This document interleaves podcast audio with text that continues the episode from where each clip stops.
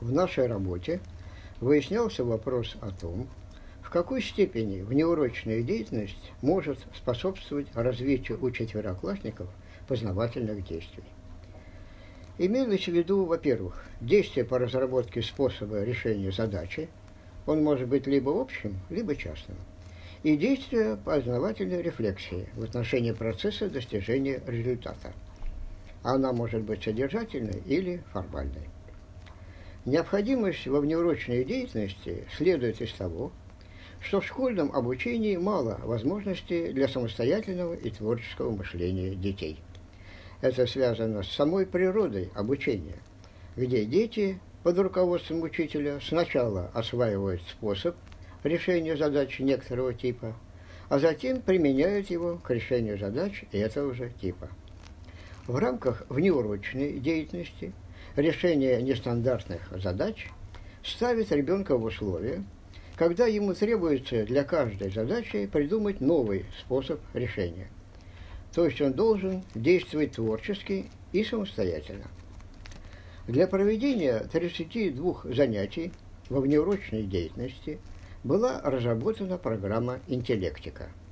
Ее содержание составляет нестандартные задачи четырех родов – логические, комбинаторные, компаративные и маршрутные. Каждый род включал задачи нескольких видов. В общей сложности было 32 вида задач. Поэтому на каждом занятии дети решали задачи нового вида. При этом каждый вид давался на занятии в нескольких вариантах. Были задачи, где нужно найти ответ, задачи, где нужно найти часть условия, и задачи, где нужно найти вопрос.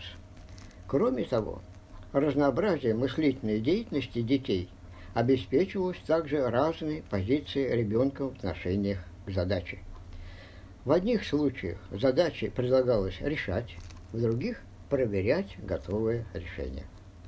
Заключительная диагностика показала существенный рост числа детей, решивших предложенные задачи общим способом и выполнивших содержательную познавательную рефлексию. Этот результат дает основание рассматривать программу интеллектика как эффективное условие развития познавательных действий у младших школьников, в частности, у четвероклассников. В дальнейшем планируется опробовать эту программу в занятиях с учениками третьего, второго и первого классов.